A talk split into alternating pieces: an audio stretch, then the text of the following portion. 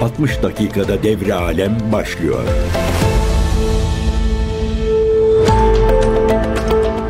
CGTN Türk Radyo'dan herkese merhabalar. Ben Erkin Öncan. Dünya turumuz başlıyor. Bugünkü dünya turumuza bir yıl dönümüyle başlayacağız. Bugün e, Sovyet Sosyalist Cumhuriyetler Birliği'nde e, ilk McDonald's mağazasının açılış yıl dönümü 34 yıl önce bugün açıldı. Sovyetler Birliği'nde ilk McDonald's mağazası. Biraz bunun hikayesinden bahsedelim. Çünkü Sovyet Sosyalist Cumhuriyetler Birliği'nin yıkılmasına ilişkin en simgesel olaylardan biri olarak kabul ediliyor. Bir tanesi McDonald's mağazasının açılması, ikincisi ünlü e, Metallica konseri, siyasi e, olaylar dışındaki yaşanan popüler gelişmelerden bahsediyoruz. Üçüncüsü e, ünlü müzik grubu Scorpions'un Sovyetler Birliği karşıtı uzun süreli e, faaliyetleri gibi gibi. Ancak Sovyetler Birliği yıkıldı e, dendiğinde yıkılma sürecinden bahsedildiğinde her zaman açılan bu McDonald's mağazası ilk akla gelen olaylar arasındadır. Moskova'da 31 Ocak 1990 tarihinde yani 34 yıl önce bugün açıldı. İlk McDonald's e, Moskova Pushkin Meydanı'nda bulunan Balşaya Branaya Caddesi'nde 29 numarada açıldı bu mağaza ve İlk logosu ünlü e, McDonald's logosunu aklınıza getirin. Onun altına hemen orak çekiçli bir e, Sovyet bayrağı yerleştirilmiş halindeydi. İlk logosu. Tabi bu Sovyetler Birliği'nin artık e, ömrünün sonuna geldiğini gösteren en simgesel anlardan biriydi. O dönem e, o dönemi araştıran ve o döneme ilişkin e, çalışmalar yapan çeşitli kaynaklara göre açılışın yapıldığı gün Pushkin Meydanı'nda 30 ile 40 bin arasında Sovyet vatandaşı toplanmışlardı. Bir buçuk kilometrelik bir kuyruk oluşturmuşlar e, McDonald's'tan bir şeyler yiyebilmek için. Açılışta ayrıca McDonald's'ın bir günde hizmet verdiği ziyaretçi sayısı rekoru kırıldı. Aynı şekilde ilk Rus McDonald's'ı 700 kişilik iç, 200 kişilik dış mekanıyla ve 27 kasasıyla dünyanın en büyük McDonald's'ı oldu. Hem tarihsel olarak önemli bir e, yeri var hem de çeşitli rekorları da beraberinde getirmiş bu e, ilk McDonald's mağazası. Tabii McDonald's mağazası aslında birden yoktan var olmuyor 90 yılında. Uzun süreli bir geçmişi var McDonald's mağazasının e, açılmasına ilişkin açılsın mı açılmasın mı tartışmaları yanı sıra. McDonald's açıldığında da ee, şöyle olaylar yaşanıyor. Sıra beklemek istemeyenler için yerini satmak isteyenler oluyor. Başkası adına sipariş alan insanlar oluyor. Ancak o ünlü McDonald's kuyruğundan önce McDonald's'ın Moskova'daki mağazasında e, yemek yiyenler oldu. Açılıştan önce Moskova eğitimhanelerinden öğrenciler getirildi ve çocuklara McDonald's tarafından ücretsiz yemek servis edilmiş. Rus basınına göre ilk günkü kadar olmasa da devam eden süreçte de McDonald's önünde uzun kuyruklar oluşmaya devam etmiş. Hatta başka şehirlerden bile gidelim şu McDonald's'ta biz de bir burger yiyelim diye düşünenler olmuş. Dediğimiz gibi aniden ortaya çıkmadı 1990 yılında. Kanada McDonald's'ın başkanı George Cohan önemli bir rolü var Rusya'da açılacak ee, McDonald's mağazasıyla ilgili. 14 yıl boyunca Sovyetler Birliği'nde bir zincir restoran açmak için çalışmalarda bulunuyor e, George Cohen. Tabi Sovyet yetkilileri hemen onay vermiyor. 1987'de onaylanıyor ve açılana kadar 3 yıl geçiyor zaten. E, 3 yıl boyunca hazırlıklar yapıyorlar ve kuruluşu için 50 milyondan milyardan 50 e, milyon dolardan fazla para harcanıyor. Şirket e, Moskova bölgesinde dev bir işletme ve dağıtım kompleksi inşa ediyor. Restoranın yeri de aslında Sovyetler Birliği'nde gençler arasında 70'li yıllarda popüler olan bir mekanda seçiliyor. Pushkin Meydanı'nda bulunan eski Lira kafenin bulunduğu yer seçiliyor ve bir hamburger 1,5 bir e, Big Mac'de 3.75 rubleye satışı başlıyor. Bu arada o dönemin maaş ortalaması da 150 ruble aslında pahalı e, sayılan bir miktar. Tur turtalar için elmaları Bulgaristan'dan getiriyorlar. Patatesleri Belçika'dan getiriyorlar. Etlerin ise Moskova bölgesinde özel olarak yetiştirilmeleri gerekiyordu. Şimdi dediğim gibi McDonald's'ın Rusya Sovyetler Birliği macerası çok daha önceye dayanıyor. Ee, ilk olarak Montreal'de düzenlenen 1976 olimpiyatlarında Sovyet delegasyonunun ilgisini çekiyor McDonald's. Ee, bir araştıralım bu konu deniyor muhtemelen. Ama daha sonra Sovyetlerin e, Afganistan'da düzenlediği operasyon ve dolayısıyla Batı ile gerilen ilişkiler Aynı zamanda aralarında Amerika, Kanada, ülkemiz Türkiye Güney Kore, Japonya, Malezya ve Almanya'nın da bulunduğu 65 ülke Moskova olimpiyatlarını boykot ediyor. Ve böyle bir ortamda McDonald's e, açılması söz konusu olamazdı zaten bu tartışmalar ve bu planlar erteleniyor. Moskova'da açılan McDonald's'ın e, açılışından birkaç hafta önce iş ilanı veriyorlar. İlk Sovyet McDonald's için personel alımı ilanı yayınlıyorlar. E, saati 2 ruble ücretle açıyorlar bu ilanı ve 600 e, 630 kişilik kontenjana 25 binden fazla başvuru yapılıyor. Sovyetler Birliği'ndeki ilk McDonald's restoranının çalışanlarından olan McDonald's Halkla İlişkiler Müdürü Svetlana Polyakova e, o açılış gününde anlatmış. Resmi açılıştan birkaç ay önce Kasım 1989'da işe alındım diyor. Eğitim görmüşler daha önce bir format görmemiştim diyor. Sadece yeni bir hizmet sistemi değil yeni bir kültür getirdiğimizi fark ettik. İlk günlerde ziyaretçiler teşekkürler tekrar gelin sözlerini duyduklarında bu onlar için bir kültür şoku oldu diyor. İlk gün 30 binden fazla kişi hizmet verdiklerini söylüyor Polyakova. Guinness Rekorlar kitabına girdik demiş. O kadar çok insan vardı ki polis insanları ara sokakta daireler halinde sıraladı. Sabah saat 5'ten itibaren kuyruk oluştu diyor o ünlü kuyruğu da anlatıyor. McDonald's'ta çalıştığım süre boyunca iki çocuk doğurdum. Bu arada kocam ve ben de McDonald's'ta tanıştık. O tezgahtaydı ben mutfaktaydım ve sandviçlerin dizildiği alanda buluşuyorduk diye de bir kişisel hikaye anlatmış. Tabi Sovyetler Birliği'nde e, halkın McDonald's'a olan ilgisi hamburgere ve kolaya değildi tabii ki de. E, bu McDonald's'ın getirdiği, bu temsil ettiği değerlere yönelik bir ilgi vardı. Zaten Sovyetler Birliği'nin artık iyice ömrünün sonuna gelindiği bir dönem. insanların Batı'yı, Batı e, kültürünü, Batı medeniyetlerini ya da Batı ülkelerindeki siyasi sistemleri özgürlük zannettiği, bu şekilde e, lanse edildiği ve iktidarın da büyük istikrarsızlık içerisinde bulunduğu bir dönemde elbette ki o kültürün en büyük temsilcilerinden olan McDonald's da büyük ilgi görecekti. Bir yanda perestroika koşullarında bozulan ekonomi, yeni ekonomik e, girişimler, halktaki değişim beklentileri, Sovyetler Birliği'ne yönelik kara propaganda e, kampanyaları ve e, Sovyet pazarını bekleyen batılı kapitalistler diyoruz.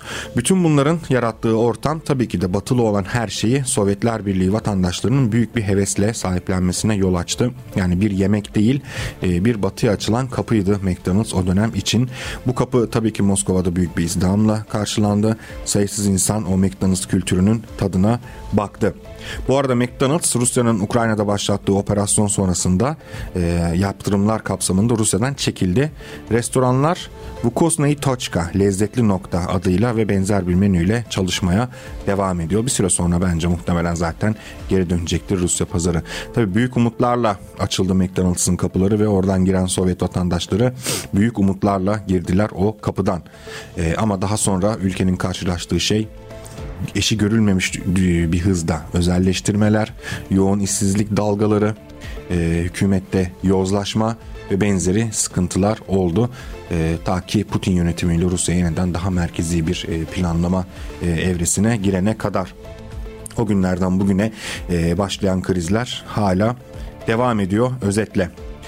Evet bu günü de e, andığımıza göre dünya turumuza güncel gelişmelere geçelim. İran'dan bir gelişmemiz var. İran Dışişleri Bakanı Hüseyin Emir Abdullahiyan Amerikan yönetimine tehdit dilini bırakarak bölgedeki sorunları siyasi düzlemde çözme çağrısında bulunmuş. E, neden bu çağrıda bulundu? İran'ın e, Ürdün'de Amerikan askerlerine yönelik saldırısının e, İran tarafından desteklendiğini iddia ediyor Amerikan yetkilileri.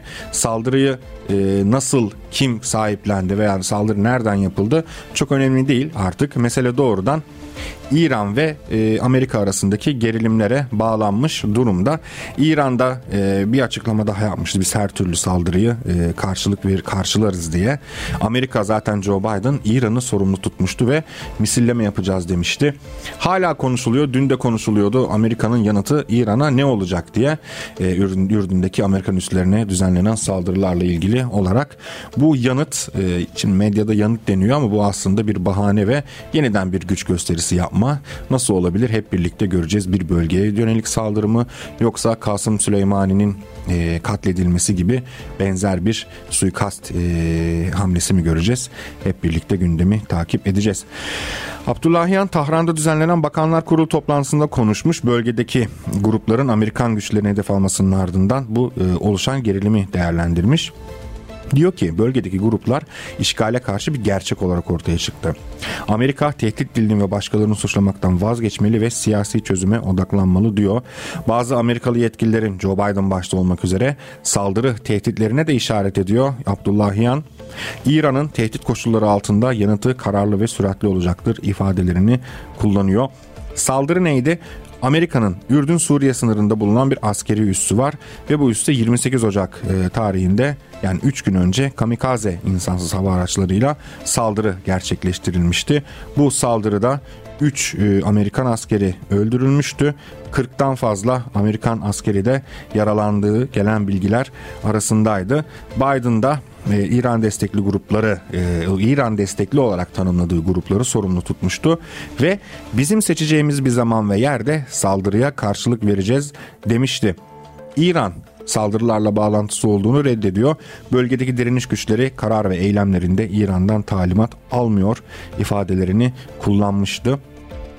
İran Devrim Muhafızları Ordusu Tüm General Hüseyin Selami savaş istemediklerini ama ülkelerine yönelik hiçbir tehdidi de karşılıksız e, bırakmayacağını söylemişti. Devam ediyoruz. Bölgeden e, devam edelim. İsrail'in bir e, planı vardı. Atlantis adını vermişti bu plana. Planda amaç neydi? Gazze şeridindeki tünellerin yıkılmasıydı, yok edilmesiydi. Ancak bu tünellerin yalnızca birkaç kilometresini yok edebilmiş Siyonist güçler Ordu Radyosu'nun haberini dayandırdığı ve isimlerini vermediği İsrailli yetkililer konuşmuş. Tünel meselesine kesin bir çözüm bulamadan savaşa girdik diyorlar İsrailli e, ismini vermek istemeyen yetkililer. Bu Atlantis planı kapsamında Hamas'ın tünellerini su pompalayı, pompalamayı da amaçlıyorlardı.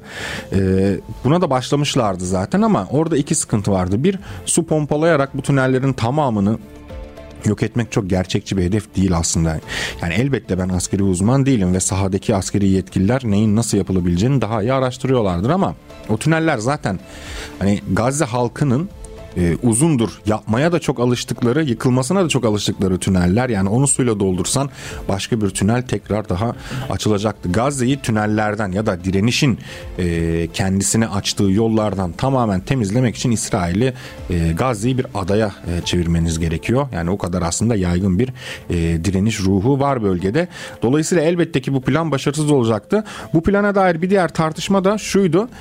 İsrail e, tünellere su pompalamayı düşünüyor ama e, İsrailli esirler Filistin'in elindeki Hamas'ın elindeki İsrailli esirler o tünellerde tutuluyor. Şimdi buna da İsrail halkı isyan ediyor. Hem gazla öldürdüler bazı İsrailli esirleri İsrail öldürdü bu arada hem de zaten bombardımanlarla esirleri öldürmeye devam ediyorlar bu süreçte. Ve yetkililer tüneller denizden uzaklaştıkça e, suyun yüksek basınç altında borulardan akmasının da zorlaştığını söylüyorlar. E, bir zahmet yani temel fizik kuralları bunlar. İsrail ordusundan yapılan da bir yazılı açıklama var. E, Gazze'de Aksa Tufanı operasyonundan bu yana e, bazı tünellerin deniz suyuyla doldurulduğu yönündeki haberlerde teyit edilmişti. Tabii bir mühendislik çalışması yürütüyorlar bu kapsamda. Pompalar ve borularla su basıyorlar tünellere. E, büyük miktarda deniz suyu pompalandığı belirtiliyor ve toprak su yollarının analizi yapılıyor. E, yeraltı sularına zarar vermeyi biz önlüyoruz da diyorlar. Tabii ki bu açıklama hiçbir şekilde tatmin etmiyor ne İsrail'deki e, savaş karşıtlarını ne de e, Filistinli direnişçileri kişilerin yine ne de dünya kamuoyunu. Çünkü zaten bölgede e, insan hakları ihlalleri her gün yaşanıyor. E, yeraltı sularına dikkat ediyorlarsa e, bunu da muhtemelen e, biz Gazze'yi işgal ettikten sonra susuz kalmayalım diye düşünerek yapıyorlardır diyelim. Savaş gündemi devam ediyor. Dünya genelinde de savaş çanları aslında çalıyor. Şimdi iki büyük dünya savaşı gördük biz e, insanın uygarlığı olarak. Ama bu iki büyük dünya savaşı da aslında savaşın e, yani bu gerilimin en tepe noktasına ulaştığı ve artık adının konduğu dönemlerdi. Ancak hiçbir zaman aslında savaş bitmedi de diyebiliriz bir yerde. Çünkü Birinci Dünya Savaşı ve İkinci Dünya Savaşı arasındaki süreç zaten güç toplama süreciydi taraflar için. İkinci Dünya Savaşı yaşandı. İkinci Dünya Savaşı bitti bitti. Ama e, İkinci Dünya Savaşı bittikten sonra ne oldu? Taraflar birbirleriyle birbirlerine karşı savaş pozisyonlarını sürdürdüler. NATO kuruldu, Varşova Paktı kuruldu, Soğuk Savaş başladı ve e, askeri yığınaklarına da devam ettiler bu güçler. Ve Almanya Genelkurmay Başkanı e, Christian Brauer'ın bir açıklaması oldu. Ordumuzun ülkeyi e, savunabilecek kapasitesi var ama yeterince iyi savunabilecek durumda değiliz diyorlar. Son tedarik sözleşmeleriyle de Alman Silahlı Kuvvetleri'nin mevcut açığını kapatabileceğine inanıyormuş Genelkurmay Başkanı ve savunma harcamalarını artırmayı düşünüyorlar. Bir yandan da Ukrayna'ya verilen desteği de aralıksız sürdürüyorlar ama Ukrayna'ya verilen destek e, silahların üretimi e, yetişmedikçe orduların kendi e, silahlarından veriliyor. Kendi stoklarındaki e, silahlardan veriliyor. Bu sorun da çözülmesi gereken bir sorun diyelim ve hızlıca bir ara verelim. Kısa bir aranın ardından yine birlikteyiz. CGTN Türk Radyo'dan herkese tekrardan merhabalar. Ben Erkin Öncan. Dünya turumuz devam ediyor. Sıradaki gündemimiz Kosova'dan Kosovalı liderler 1 Şubat'tan itibaren yürürlüğe girecek ve ülkede nakit işlemlerde Sırp dinarının kullanımını yasaklayacak bir yönetmenin yönetmeliğin uygulanacağını açıkladı. Kosova Cumhurbaşkanı Osmani yaptı bu açıklamayı başkent Priştine'de katıldığı bir anma etkinliğinin ardından. Kararın tam olarak uygulamaya geçmesinin 1-2 ay sürebileceğini ama sadece kağıt üzerinde kalmayacağını söyledi. Biz bunu tamamen hayata geçireceğiz diyor. Bu ilkelerin pratikte uygulanmasına gelince bir taraftan anayasanın 11. maddesine saygı gösterecek, diğer taraftan yönetmeliğin sorunsuz ve müttefik ülkelerin tam desteğiyle uygulanabilmesi için vatandaşların bilgilendirilmesi ve yeni banka hesaplarına aktarılması için süre tanınacak bir dizi seçenek tartışılıyor demiş. Şimdi Kosova ve Sırbistan arasında gerilimler e, zaten yer yer artarak e, hiç kesintiye uğramadan bugüne kadar devam etti. Bunun da aslında bir geçmişi var. Yugoslavya'nın dağıtılmasına kadar devam ediyor bu gerilimler. Tabii çok uzun bir geçmişe sahip ama şöyle özetleyelim. Kosova ve Sırbistan arasındaki meseleler de aynı zamanda uluslararası problemlere içkin bir e, mesele. Kosova bölgedeki Amerikancı taraf, Sırbistan Rusya'ya yakın taraf gibi düşünebilirsiniz kabaca. Yugoslavya'nın dağıldığı süreçte NATO'nun yoğun bombardımanlarının ardından Kosova bir NATO üssü haline gelmiş durumda. Hala NATO'nun Kosova Barış Gücü adı altında bölgece bölgede askeri gücü bulunuyor yer yer Türkiye'de bu güce e, asker gönderiyor, dahil oluyor. Ve e, Sırplarla Kosovalılar arasında plaka sorunundan e, daha küçük seçimlere ve siyasi tartışmalara kadar sıkça gerilim yaşanıyor. Bölgede aslında sıcak çatışmaların birdenbire artabilme potansiyeli olan bir bölge. Son olarak da biz diyorlar ki Sırp dinarı kullanmayacağız. Bu konuda müttefiklerimizle ortak çalışacağız. Müttefiki dedikleri de Amerika, Avrupa Birliği zaten. Kosova Başbakanı Albin Kurti de e, bir açıklama yapmıştı katıldığı bir etkinlikte. Kosova Merkez Bankası'nın kararları bağımsız demişti. Kurumun sadece işini yaptığını vurgulamıştı ve yönetmeliğin anayasa ve kanunlara uygun olduğunu belirtmişti Kurti. Peki Sırp dinarını kaldırmak istiyorlar. Yerine ne koyacaklar?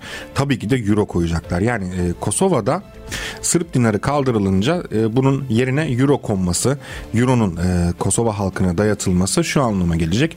Tamamen Avrupa'nın, Avrupa Birliği'nin ekonomik gerekliliklerine göre biz zaten sizi e, siyaseten bugüne kadar dizayn ettik e, zaten e, bağlı bulunduğunuz o büyük Yugoslavya'yı bombaladık, parçaladık. Orası siz artık bizim bölgemizsiniz. Sıra geldi Euro kullanmaya yani ekonomik entegrasyonunuzu da artık zaten öyleydi ama adının konmasına gibi bir hamlesi var. Batı'nın Kosova'ya yönelik Kosova yönetimi de zaten bu konuda çok e, gönüllü duruyor. Dediğimiz gibi 1 Şubat'tan itibaren Sırp dinarı kullanımı sonlanacak, yasaklanacak e, ayrıca Kosova'da 2002'den beri tek resmi para birimi e, olarak kullanılıyor Euro. Ama ülkedeki Sırpların çoğunlukta olduğu tüm yerleşim yerlerinde Sırp dinarı kullanılıyor. Yani bu Kosovalılara da yönelik değil Kosova sınırları içerisinde yaşayan Sırplara yönelik de bir hamle aynı zamanda. Bu da etnik çatışmaya getirecektir önümüzdeki dönemde. Ayrıca bu söz konusu e, bölgelerde Sırbistan'a ait kurumlarda çalışanların maaşları da Sırp dinarı üzerinden veriyor. Emekli maaşları da e, Sırp dinarı üzerinden veriliyor. Sosyal yardımlar, çocuk yardımları da hepsi dinarla ödeniyor. Bunların hepsini siz artık euro kullanacaksınız sizde diyorlar. Bazı batılı ülkeler Amerika, Fransa, Almanya, İngiltere, İtalya gibi e, Kosova'daki Merkez Bankası'na yönetmeliği uygulamayı askıda alması, askıya alması çağrısında bulunmuştu. Bu çünkü bu büyük bir ekonomik kriz yaratması bekleniyor. Aynı zamanda siyasi krizde yaratması bekleniyor. Ama aynı ülkeler Kosova'nın batıya entegrasyonu konusunda oldukça tırnak içinde destekçi davranıyorlar diyelim.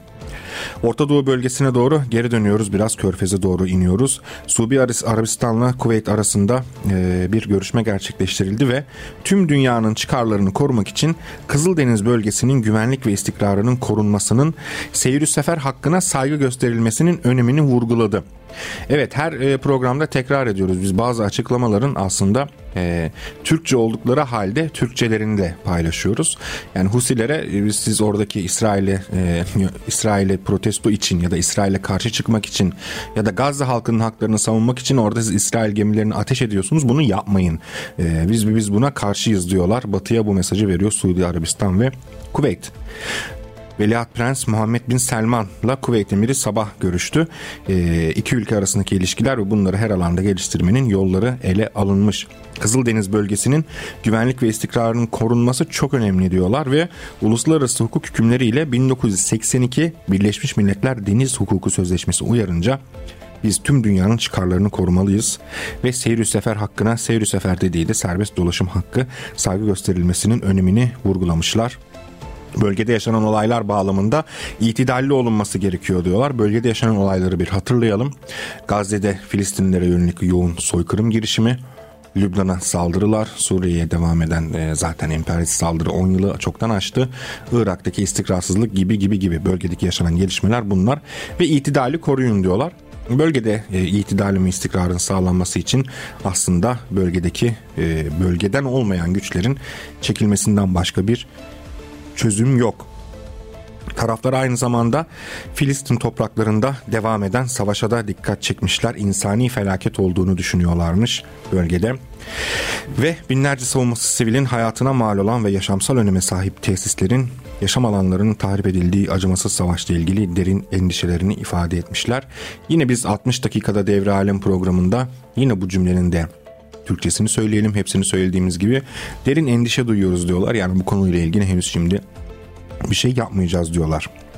Aynı şekilde İsrail'e de askeri operasyonun durdurma çağrısı yapıyor ikili ve bir ortak deklarasyonda Arap barış girişiminin iki devletli çözüm ilkesi ve uluslararası hukuk çerçevesinde başkenti Doğu Kudüs olan 1967 sınırlarında bağımsız bir Filistin devletinin kurulmasını sağlayacak siyasi çözüm sürecinin yeniden başlatılmasının önemini de vurgulamışlar. Yani bir yandan bu iki ülke Batı'ya mesaj veriyor. Biz bu seyir sefer hakkına e, saygı duyuyoruz. Biz yani biz buradan hani sorumlu değiliz de mi diyorlar. Bir yandan da İsrail'e operasyonlarını durdur bölgede barış sağlansın diyorlar ama artık e, birinden birinin e, ikisi yani bütün iyi şeylerin aynı anda istenemeyeceği derecede çatışmalar arttı bölgede ve bu tür diplomatik açıklamalar e, bu ülkeleri, bu tür ülkeleri ne yazık ki bir yere kadar götürecek. Bütün ülkeler e, bir yerde aksiyon almak zorunda kalacaklar. Dolayısıyla bu açıklamalar e, genel geçer diplomatik açıklamalar arasında sayılabilir. Rusya'dan devam ediyoruz. Rusya parlamentonun alt kanadı Duma Rus ordusu hakkında sahte bilgi yayanların söz konusu eylemden elde edilen varlıklarına el konulmasına yönelik yasayı kabul etti. Şöyle karşılaştıralım yasayı Türkiye'de. Özellikle Twitter yani yeni ismiyle X'te çok sayıda hesap var. Bunların önemli bir kısmı haber hesabı. İnternet sitesi dahi olmayan hesaplar bunlar. Ne olduğu belirsiz ama e, X haber, Y haber, güncel haber, e, şöyle haber, böyle haber gibi aynı versiyonları YouTube'da da var. Bunlar ne yapıyorlar? Twitter mesela artık para ödüyor e, Blue abonelerine. E, burada reklam gelirlerinden paylaştırıyor yani ve bu paylaşımda alacağınız pay da X'te ne kadar görüntülendiğinizle ne kadar etkileşim aldığınızla ilgili. Zaten bu para ödeme sisteminden önce de çok sayıda yalan ve dezenformasyon içeriği yaygındı Twitter'da. Ama bir de bu para işi çıkınca iyice artık e, ipini kopardı bu tür sosyal medya hesapları ve akşama kadar e, yalan haber yayınlıyorlar. Yeter ki tık alsın, e, yeter ki ilgi çeksin, yeter ki sansasyon yaratsın. Ölüm haberleri, skandal oluşturabilecek haberler, siyasi gündeme ilişkin haberler veya gündemde olan e, çokça tartışılan herhangi bir konuya ilişkin herhangi bir gelişme, yalan gelişme. Bunları aktararak bunlar etkileşim topluyorlar, hesaplarını büyütüyorlar, videolarının izlenme oranlarını artırıyorlar ve nihayetinde de para kazanıyorlar Twitter'ın reklam gelirlerinden. Şimdi bunun benzerleri Rusya'da da yaşanıyor. Rusya'da da Duma demiş ki bu yalan haberlerden para kazananların paralarına el koyalım demişler ve bu yasayı kabul etmişler. Rus ordusuna yönelik sahte bilgi yayanlara ilişkin cezalar içeriyor bu. Aynı zamanda e, söz konusu eylemden elde ettikleri varlıklarına el konacak. Duma Başkanı Vyacheslav Volodin sosyal medya hesabından bir açıklama yaptı. Alçaklara yönelik bir yasa şeklinde tanımladı ve kabul edilen karar ülkeleri aleyhinde faaliyetlerde bulunanların cezalandırılmasına, mallarına, paralarına ve diğer değerli eşyalarına el konulmasına olanak tanıyacak ifadelerini kullanmış. Bu yasanın tamamen yürürlüğe girmesi için önce Rusya Federasyon Konseyi ardından da Rusya lideri Vladimir Putin'in onaylanmasını bekliyor. Rus kamuoyu elbette ki onlar da onaylayacaklardır. Avrupa'dan devam ediyoruz. Avrupa Birliği Komisyonu hassas tarım ürünleri dışında Ukrayna'dan ithal edilen diğer bütün ürünlerdeki gümrük vergilerinin ve kotaların askıya alınmasını bir yıl daha uzatacak düzenleme teklif etti. Yani buna göre Ukrayna'nın Avrupa Birliği ülkelerine ihraç edeceği bütün ürünlerdeki ithalat vergileri, kotalar, ticari savunma önlemleri bir yıl daha askıya alınacak ve Ukraynalı üreticiler e, ve ihracatçılar ve Ukrayna ekonomisi için destek sağlanacakmış. Şimdi bunun bu haberin şöyle bir e, kritik yanı var. Biliyorsunuz her gün artık Türkiye'deki merkez kanallarda bile biz görüyoruz. Dünya basında zaten her gün yer buluyor kendisine. En son Fransız çiftçiler Paris'i kuşatmaya doğru harekete geçtiler. Ondan önce Almanya'da benzer eylemler yaşandı. Polonya, Litvanya, Letonya gibi ülkelerde zaten e, çiftçiler, e, tarım çalışanları veya gelirini e, topraktan kazananlar başta olmak üzere herkes ayaklanıyor. Romanyalılar da aynı şekilde ayaklandılar. Neden? Çünkü bütün Avrupa'da Avrupa genelinde yakıt fiyatlarında keskin bir artış var. Bunun birincisi Rusya'ya yönelik yaptırımlarla ve enerji yaptırımlarıyla da ilgisi var. İkincisi bütün bu çiftçiler yani sadece çiftçiler değil emeğini topraktan kazanan herkes küçük büyük işletmecilerden e, işçilere kadar tutun. E, dolayısıyla artan yakıt fiyatları, bozulan ekonomi, ham madde e, problemleri ve e, yan ürünlerin ya yedek parça gibi ürünlerin temininin zorlaşması, temininin zorlaştığı gibi de fiyatlarının artması. Şimdi çiftçiler buna karşı isyan ediyorlar. Polonya'da hatırlarsınız programımızda da sıkça yer verdik. Sınırları kapatıyorlar. Ukrayna'dan kamyonlar e, giremesin diye. Romanya'da sınırı kapattılar. Hatta Romanya ekonomisinin de sembolik olarak cenazesini kaldırmıştı Romanyalı işçiler. Fransız çiftçiler de dolaylı olarak benzer problemlerden mustarip. Yani bütün bunlar neden oluyordu bugüne kadar ve biz bunları medyada çok büyük e, manşetlerle gördük. Çok yer verildi. Neden oluyordu? İşte bir yıl daha uzatılması teklif edilen Ukrayna'ya yönelik ayrıcalıklar nedeniyle oluyordu. Şimdi Ukrayna'yı desteklemek zorunda kolektif batı dediğimiz toplam ve bu destek için her şeyi yapıyor. Sadece Rus karşıtı yaptırımlar yetmiyor e, Ukrayna'yı desteklemeye. Silah vermek gerekiyor o da yetmiyor. Para vermek gerekiyor o da yetmiyor. Ama e, en son ne yaptılar?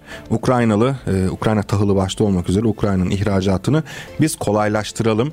Avrupa'ya istediği gibi girsin çıksın e, bu ürünler ve bu kişiler, şirketler. Böylelikle Ukrayna ekonomisine destek olalım dediler. Ama bu neye yol açtı? Avrupa ülkelerindeki çiftçilerin fiyatlarının e, yakıt fiyatlarının artmasına yol açtı. Ürün satacakları ürünlerin fiyatlarının da düşmesine yol açtı. Çünkü piyasa düştü. Yani dolayısıyla büyük bir ekonomik problemle karşı karşıya Avrupalı çiftçi. Avrupa'da çiftçi kan ağlıyor diyebiliriz.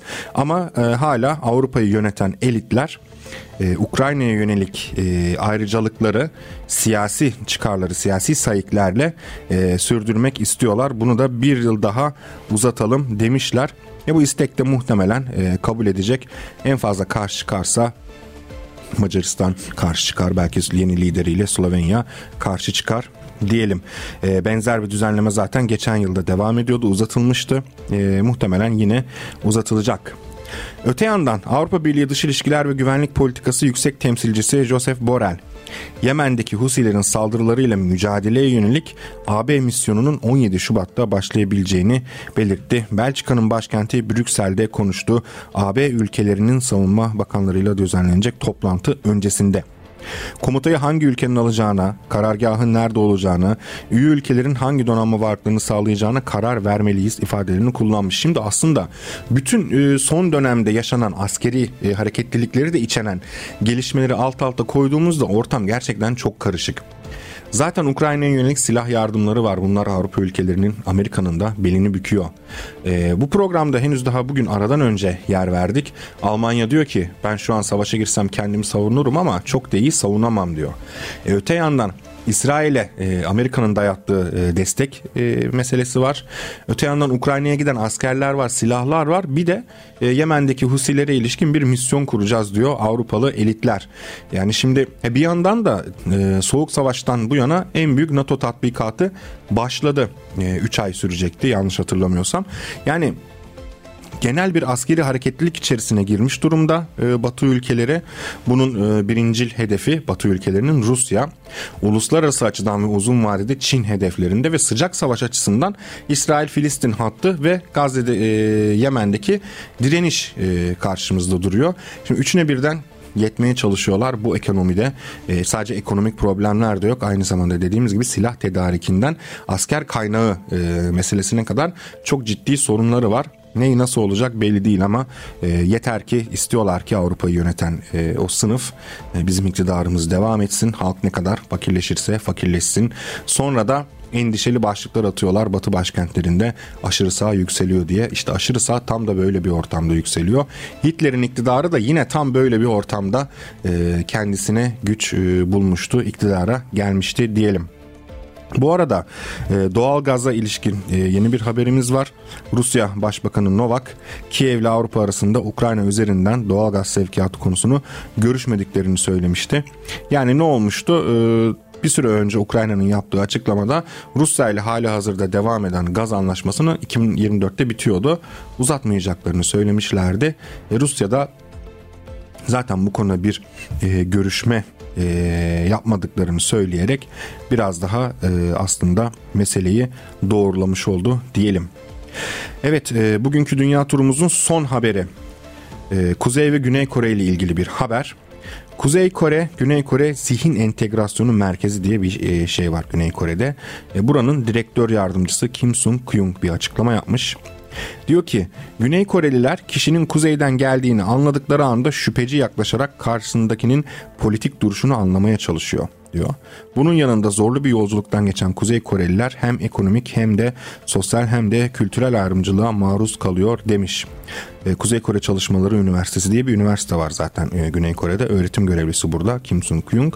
E, her Kuzey Korelinin Güney Kore'ye aynı amaçlarla gitmediğini belirtiyor.